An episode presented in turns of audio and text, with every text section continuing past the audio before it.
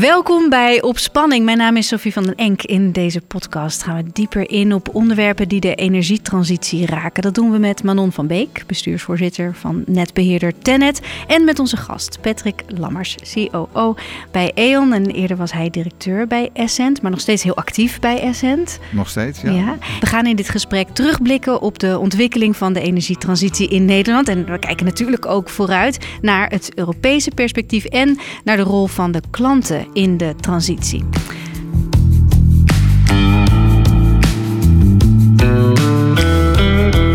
Nou, eerst introduceren we de gasten aan tafel om met jou even te beginnen, Manon. Je bent bestuursvoorzitter bij, bij Tennet, de landelijke beheerder van ons hoogspanningsnet. Jullie houden je dus bezig met het transport van elektriciteit via het hoogspanningsnet. En je zorgt voor de balans tussen vraag en aanbod. Dus jullie zijn een hele belangrijke schakel in het energiesysteem. Ja, nou, je vat het al uitstekend samen, Sophie.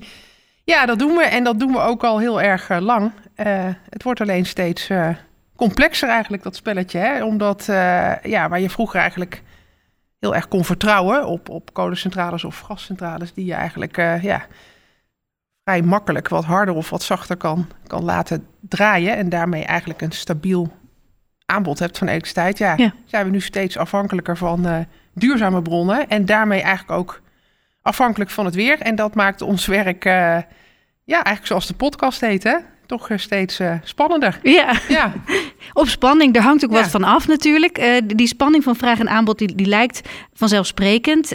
maar er vindt die grote verandering plaats in het energiesysteem. Patrick, jij volgt die hele ontwikkeling al jaren van heel dichtbij. Wat is jouw rol hierin geweest en waar richt je je nu op? Ja, ik ben ook al een tijdje bezig in de energiemarkt. Uh, sinds uh, jaar 11, 12. Essent, uh, Powerhouse met name, begonnen als energiebroker. Ook daar nog met vooruitstrevend Tenet nog congestion charging gedaan. Hè? Dus, waar congestion charging? Ja, zeg maar file op het netwerk van Tenet. Ja konden wij dan inprijzen naar uh, groot of middelgroot gebruikers. Uh, hm. Die konden daar gebruik van maken. Daar maakten we een handelssysteem van. Daar was Tenet ver vooruit tien jaar geleden. Dus uh, die verandering staat niet te gebeuren. Die is aan het gebeuren. Ja. En is al een tijdje aan de gang. Ja. ja. wat wij daarvan merken is dat klanten moeten actief worden. En een klant die niet actief wordt, die gaat verliezen in de energietransitie. Mm. zijn het op de markt of al zijn het op maatregelen nemen om minder energie te gebruiken. Ja. En ik denk dat uh, Tennet en Manon en ik hebben er al vaak over gesproken, uh, daar vooruitstrevend in is. Ik denk dat we als een soort Hollands glorie hebben, want het is niet alleen Nederland, maar ook groot gedeelte van Duitsland, wat Tennet uh, verzorgt. Waar wij als E.ON natuurlijk ook heel erg groot zijn, de grootste zijn in Duitsland. Um, en daardoor ook met elkaar samenwerken. Wij naast klanten hebben wij ook gewoon distributienetwerken. Dus niet het hoogspannings, maar wel het midden- en uh, laagspanningsverhaal. dus daar zijn we ook aangesloten met elkaar. En wat Manon zegt, uh, het is geen één richting verkeer meer, maar meer richting verkeer. Op verschillende tijden, afhankelijk van het weer.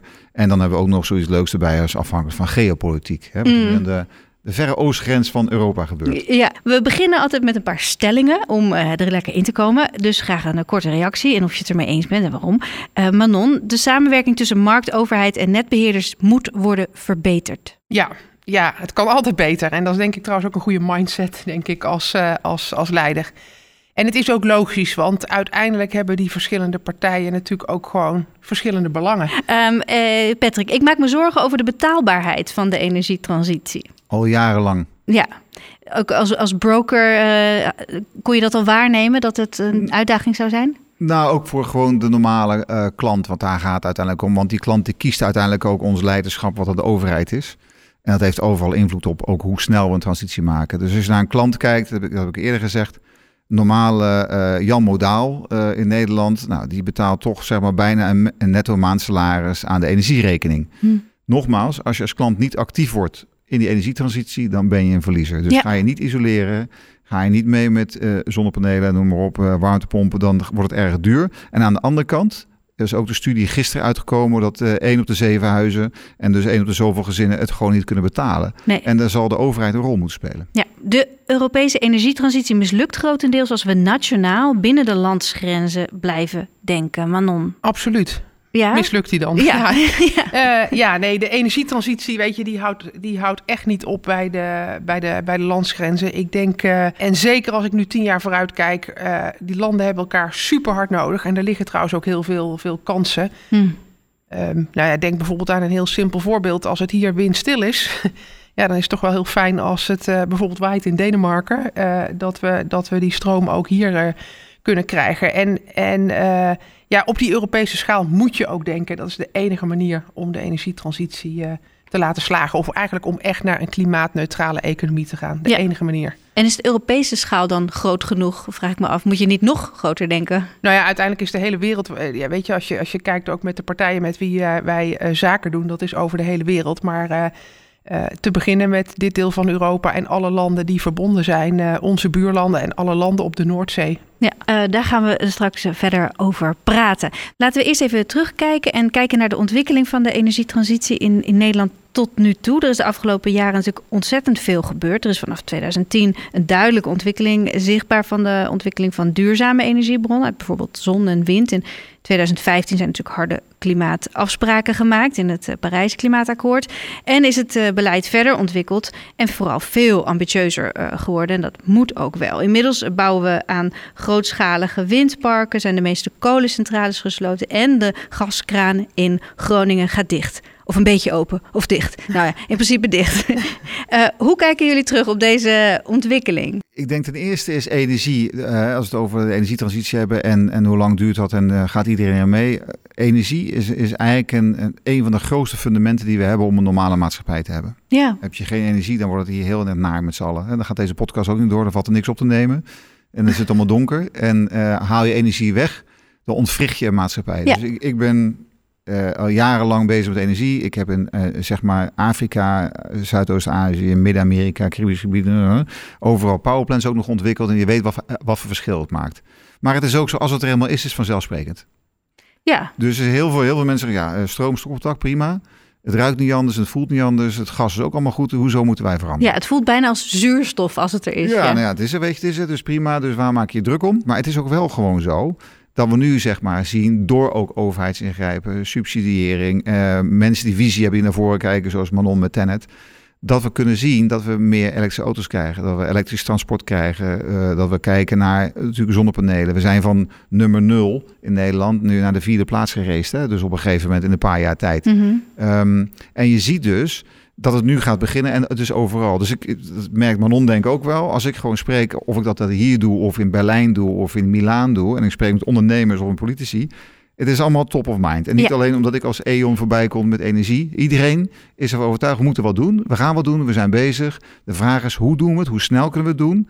En nu is de vraag van, ja, we willen allemaal. En wat er nu in de weg staat, is eigenlijk het hele vergunningstelsel, wat nog in de oude wereld leeft. Wat, um, wat zou jij zeggen, hebben we geleerd, uh, Patrick, in die afgelopen uh, jaren dan tot nu toe? In ieder geval hoe belangrijk het is. Want als je zegt van voor iedereen staat nu de urgentie heel helder voor ogen. Dat was denk ik niet zo toen je hiermee begon. Noordwest-Europa, de Noordzee zou ik maar gewoon zeggen wordt natuurlijk enorm slim gebouwd tot de infrastructuur die er ligt. Hè. We hebben daar al jarenlang, sinds de jaren 76, natuurlijk gas uitgehaald.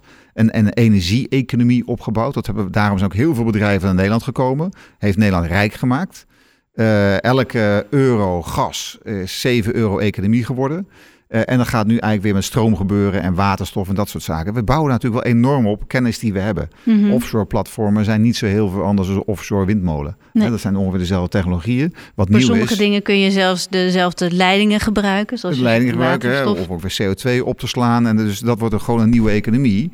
Waar we gewoon straks CO2 gaan winnen. En daar zit waarde aan. En dan weer opslaan en dat soort zaken. Dus je ziet dat een circulaire economie daar ook gewoon op komt. En da daarom denk ik dat we geleerd hebben om dat sneller te doen en misschien wat gewaagder dan uh, gedacht. Hmm. Maar ja, dat zullen toch een aantal bedrijven, mensen moeten doen. Want het zal niet zo snel heel erg regie van de overheid zijn om ja, dat te doen. Ja. Oké, okay. uh, tot uh, zover het terugkijken. We gaan naar het Europese perspectief. We stappen naar het volgende thema, het Europees perspectief. De energietransitie houdt niet op bij de landsgrenzen, hebben we gemerkt. Integendeel, het speelt in alle Europese landen en zelfs daarbuiten. En uh, er ontstaat ook steeds meer een, een, Europees speelveld. En waarin jullie allebei ook heel erg actief zijn. Uh, jullie werken allebei in een uh, onderneming die in meerdere landen actief is. Onder andere Nederland en Duitsland. En jullie nog een heleboel meer landen ook voor E.ON. Um, ja, hoe ervaren jullie dat? Als wij de eerder vraag in de podcast was, als we alleen Nederland zouden doen, zo, ja, dat zou enorm dom zouden zijn. Als Nederland eens eentje zeggen van ah, we gaan energietransitie doen we even zelf, doen we alleen. Ja, tot hier. Ja, dat is dom, domme, domst heet dat. Ja. Want uh, wat dat we is dan verslimbesseren. Doen, dan, uh, dan namelijk wat je doet, is suboptimaliseert een klein land. Ja. Met een uh, globale en Europese spelers erin. Dus je, wat je doet is eigenlijk welvaartdestructie. Ja. Als je kijkt naar die hele energietransitie, het is gewoon essentieel dat, dat politiek en, en dat infrabedrijven en dat de markt, de industrie en partijen zoals E.ON van Patrick, dat we met elkaar samenwerken. En ik denk, en ja, je moet niet naar Brussel of zo gaan zitten kijken. En, en, en ik denk wel dat er een kans ligt voor leiders ook van Europese bedrijven. Nou, zo, zoals wij twee hier, om ook je stem te verheffen en, en om, om ook nog meer met één stem te spreken, ook Mhm. vanuit de industrie, over wat we nodig hebben, hoe het kan. Om, eh, wij kunnen misschien de keuzes niet maken, maar je kan ze wel voorleggen, et cetera. Dus wij hebben denk ik ook nog wel een werkje te doen om ook als industrie of als netbeheerders heel goed samen te werken en samen ook zoveel mogelijk met één stem in gesprek te gaan. Ja. Eh, want uiteindelijk, eh, die politiek krijgt dat alleen niet voor elkaar en wij als bedrijven ook niet alleen. Nee, en die gaat ook En- te langzaam, inderdaad, denk ik. Hè? Als, u- Nou ja, eh, ik, ik denk natuurlijk dat een van de grootste dilemma's is, die, die zeker Manon heeft, maar wij ook. Hè. Als ik een plan ontwikkel om bijvoorbeeld een heel stadsdeel hebben we nu gedaan van Berlijn, en we gaan we helemaal eh, eh, energie-neutraal maken. Maar mijn horizon is dan zeg maar 12, 13 jaar. Investeren, plus bouwen en al die toestanden omheen, laag temperatuur, warmtepompen, nou heel goed. Maar als de politiek om de vier jaar wisselt met echt grote uitslagen. En als wij dan niet in gesprek gaan uitleggen hoe of wat. En mensen, eh, zeg maar, het electoraat zich wisselt. Ja. dan kan je behoorlijk in de kou staan. Want mijn horizon en die van Manon is veel langer dan een normale kabinetsperiode. Ja, precies. En je moet daar wel op investeren. Dus je moet dan ook die zekerheid eh, kunnen, kunnen hebben om op te bouwen. Ehm, om toch positief te. Wij zijn heel positief. Heel Nou ja, positief, ja. Maar de, de, de beperkingen van de politiek worden ook wel helder benoemd eh, hier, denk ik. Maar wat zijn goede voorbeelden van eh, Europese of in ieder geval grensoverschrijdende Nederlands-Duitse samenwerking? Bijvoorbeeld Manon. Nou, ga ik toch weer terug eh, naar de Noordzee. Hè? Als, je, als je daar kijkt, daar, ontwikkelen we op dit moment ook met de markt wereldstandaarden. Hè? Waarbij je eigenlijk eh, zeekabels ontwikkelt en feitelijk hele grote stopcontacten op zee. Waarmee je gewoon mega hoeveelheden stroom uiteindelijk van grote windparken op zee eh, aan land kan brengen. En kan transporteren over langere, langere afstanden. Eh, het 2 gigawatt platformen, ja, die zijn er niet in de wereld. Die zijn we nu aan het ontwikkelen. Ook nog op een manier waarbij je heel goed rekening houdt, eh, maximaal rekening houdt met, met biodiversiteit. Ja, dat, dat zijn fantastische voorbeelden waarbij Tenet gewoon heel veel slagkracht heeft eigenlijk op het gebied van inkoop. Hè, waarbij wij ook, weet je, of ja, inkoop, weet je, je, je, je- je partnert uiteindelijk ook met de industrie. En ik zeg ook, weet je, wij moeten in de toekomst zorgen dat wij niet, wij willen niet de preferred suppliers hebben. Ik wil ook de preferred client zijn van, het zijn, het is zijn partnermodellen. Er is Ja. gewoon schaarste in de wereld. En eh, ja, dan kun je met het bedrijf dat wij zijn, en ik denk Patrick ook met het bedrijf dat jullie zijn, kun je echt wel eh, een impact maken, standaarden zetten, innovatieve nieuwe standaarden zetten op wereldschaal. Tot zover even het eh, internationale eh, stuk. Laten we even inzoomen op die eindgebruiker. Ehm, de huishoudens, de industrie. Die klanten die krijgen te maken met een markt die fors verandert. Welke trends eh, zien jullie? Manon. Nou ja, ik, ik, noemde, ik noemde denk ik straks al, hè, je gaat aan de ene kant van een systeem waarbij je helemaal kan vertrouwen op nou ja, stabiele aanvoer. Hè, of het nou eh, kolen, kolen zijn of gas of, of kernenergie naar een systeem wat helemaal weersafhankelijk wordt. eh volatiel eh, noemde jij het. En, en ehm, on top of that, zeg maar, elektriciteit gaat, nou, ik geloof dat de recentste studie laat zien, verviervoudigen. De vraag naar elektriciteit. Vier keer zoveel. En dat dan in een netwerk wat eigenlijk helemaal niet ontworpen is op, deze, op dit soort ont- ontwikkelingen. Dus ja, als je dat bij elkaar optelt, dan is er toch wel één heel belangrijk begrip. En dat is uiteindelijk moet er, naast dat je netten bouwt en alles, zal er ook veel meer flexibiliteit eh, moeten komen. En ik denk dat veel marktpartijen, maar dat is een mooi bruggetje weer naar, naar Patrick, naar jou, wel ook steeds meer eh, zien dat ze daar een rol in kunnen spelen. Hè? Dat je daar ook echt een business van kan maken. Dat dat trouwens ook een fantastische nieuwe vorm van werkgelegenheid is in mijn ogen. Ja, oké. dus de, de vraag vier keer zo hoog. En eh, de, daarmee dus de noodzaak tot flexibiliteit. Is dat ook de belangrijkste trend die jij ziet? Ehm, kijk, het is heel lang geleden dat eh, de markt dereguleerde. Het begon eigenlijk met een grootzakelijke markt. Toen zag je eigenlijk een aantal bedrijven waren slim. En daar kom ik weer op terug. Dat is twaalf jaar geleden ook al een keer verteld, of iets langer. De tuin dus in Nederland, de meest innovatieve sector ter wereld wat mij betreft. Dan zou je echt eens een keer langs moeten gaan. Die had toen bedacht, hé, hey, 30% van mijn profit en loss is eigenlijk de energierekening. Daar kan ik wat mee. Toen is niet voor niks dat ze nu die doubletten geslagen hebben, toch? Nou, kijk, maar die hadden dus een warmtebehoefte, een CO2-behoefte en lichtbehoefte. En die konden ook nog vrij schakelen via de markt per kwartierwaarde. Konden ze mooi positie nemen en laten. Ja. Daar was Powerhouse. Dus het was voor mij een business. Een aantal mensen een leuk platform bouwen. Allemaal IT-nerds, was hartstikke leuk. Goede accountmanagers. Liep als een trein. Met dat de prijzen steeds makkelijker werden naar beneden gingen, werd er steeds minder was er de behoefte om actief te zijn op die markt. Want het wordt alleen maar lager, dus het kan alleen maar beter. Nu is dat volledig omgedraaid en dat gaat niet meer terug. Dus het wordt en blijft volatieler. De meeste zakelijke klanten doen eigenlijk niks aan energie. Die huren of een adviseur in, of ze nemen een gestructureerd product. Dus als je bijvoorbeeld uh, Vredestein neemt, een bandenfabrikant. Als ik daar in tien jaar geleden naartoe ging en zei van... Uh, hoe koop jij je stroom en gas in? doe ik één keer per jaar, in november contacteer ik. Zeg ik, doe je dat met je rubber ook? Voor de banden? Nee, nee, dan kopen we als we nodig hebben. Winterrubber, ding. Oh, nou zou je zo over energie moeten nadenken. Heb ik een keer een gesprekje over met die mensen over gehad. Ik weet niet hoe het nu ervoor staat. Misschien doen ze het nu. Hele grote spelers gaan actief met hun energie om. Kleine spelers niet. Die hm. kopen in en dan vinden ze het prima. En daar moet een grote verandering komen. Is dat ook die ruimte voor de werkgelegenheid? Die daar moet een grote verandering komen. Want dat is één. Dus ze moeten daar heel dingen. En door de elektromobiliteit die opkomt, zie ik een enorme trend. Hoeveel bedrijven zijn nog relevant? Want een elektrische auto in Europa gebouwd heeft 4000 stukjes minder materiaal nodig als een elektrische auto. En de grote angst is van heel veel politici, werkgelegenheid. Hoe relevant zijn sommige bedrijven nog na de energietransitie 2030, wanneer alleen nog maar elektrische auto's verkocht mogen worden? Want huishoudens, om heel eerlijk te zijn, dat zijn geen directe klanten van Manon. Dat zijn, je hebt er een paar van die hele grote die jij direct aansluit, maar huishoudens zijn eigenlijk allemaal kleinverbruikers die redelijk eigenlijk eh, naar een decarbonisatie gebracht kunnen worden. Als die 20 tot, tot 70 procent uh, uh, verminderen, hebben we al heel veel CO2-reductie.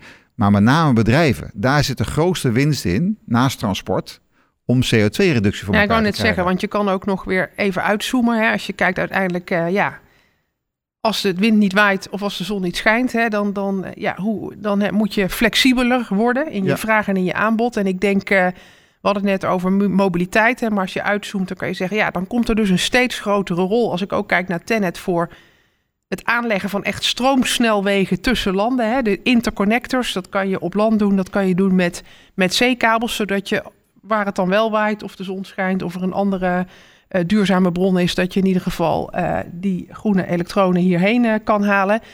Dan moet je gaan nadenken over opslag. Hè. Kan je dan, als ik te veel of dan kan je, kan je het opslaan of kan je het mhm. uit de opslag halen. En dat kan je weer op allerlei manieren doen. En je kan dan inderdaad sturen. Sturen in, bij verschillende groepen van eindverbruikers.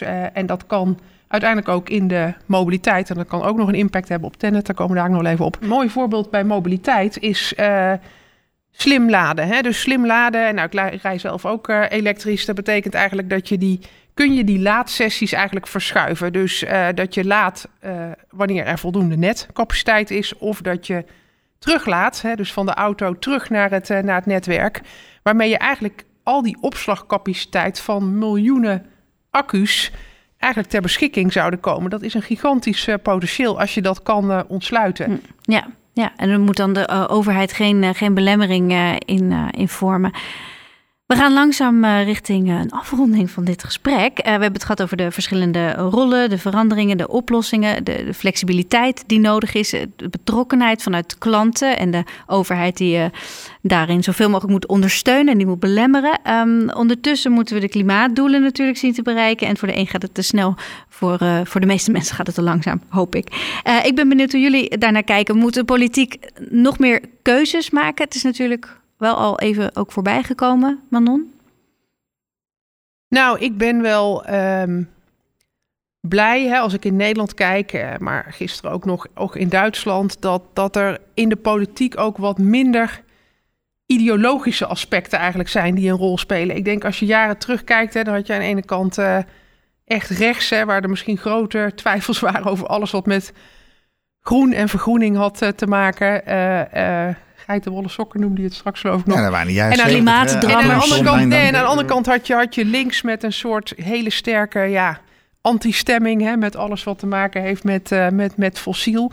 Zie je nu gewoon dat er over de partijen heen, en ik zie dat in Duitsland ook eigenlijk toch wel een breed gedragen duurzaamheidsbeleid is. En dat is ook heel belangrijk, wat je zegt, dat we niet elke vier jaar daar uh, uh, wissels hebben. Um, ja, en daar ligt ook wel een hele grote verantwoordelijkheid. Uh, ook bij de komende kabinetten nu een hele grote verantwoordelijkheid om marktpartijen, burgers, industrieën, investeerders nu echt mee te krijgen, te enthousiasmeren, maar ook echt perspectief te bieden. Zodat je eigenlijk met z'n allen echt op een verantwoorde manier ja, kan groeien naar zo'n duurzame economie uiteindelijk. Ja, wat zou jouw uh, oproep uh, zijn, jouw call to action richting de politiek, Patrick? Ja, die, die blijft eigenlijk hetzelfde. Wat, wat Manon zegt, kan ik alleen maar echoen. Dus dat samenwerken over de partijen heen bestaat nu wel gewoon de urgentie. Iedereen snapt het wel nu. Uh, het is ook geen eigendom meer van links of van rechts of van Nee, het is echt mainstream geworden. Het is mainstream geworden. Uh, wat de overheid echt moet doen, is met uh, de burger en bedrijven nadenken. Oké, okay, wat zijn de juiste kaders? Hè, het speelveld neerleggen. om dit voor elkaar te krijgen. En dat ook eens een tijdje volhouden. Ja, en dan toch ook iets meer te zeggen over het hoe? Nou, de, de hoe, daar, daar, kunnen we met z'n allen invulling aan geven. Dus wat mij betreft is daar een, een, hele goede rol weggelegd voor spelers zoals Tenet die gereguleerd zijn en dus een hele lange termijn hebben. Een overheid die uh, betrouwbaar is in investering, maar ook in kaderzetting. En een vrije markt die goed kan Europees functioneren, zodat je het optimum eruit haalt van een Europees continent. En wij als Nederland weer het voordeel hebben dat we aan de Noordzee liggen en daardoor ook economisch kunnen verder groeien. En onze economie niet ophoudt met het stoppen van gaspompen. Ja, Kijk, uh, dank jullie wel voor het uh, aanleveren van, uh, van jullie gedeelte van de puzzel vandaag, voor dit gesprek. Um, ja, als je zit te luisteren en je wil reageren of meer weten over dit onderwerp, neem dan contact op met Tenet. Dat kan via tenet.eu slash podcast of via de social media kanalen van Tenet. En in de volgende podcast van Tennet gaat Maarten Abbehuis. Hij is de COO in gesprek met Lieve de Cler van het bedrijf SPI. Dat is gespecialiseerd in het aanleggen en onderhouden van elektriciteitsnetten. Ze gaan het onder meer hebben over de samenwerking, veiligheid en het vraagstuk van genoeg mensen en materialen uh, beschikbaar weten om al die energietransitieplannen uit te voeren. Heel erg bedankt voor het luisteren.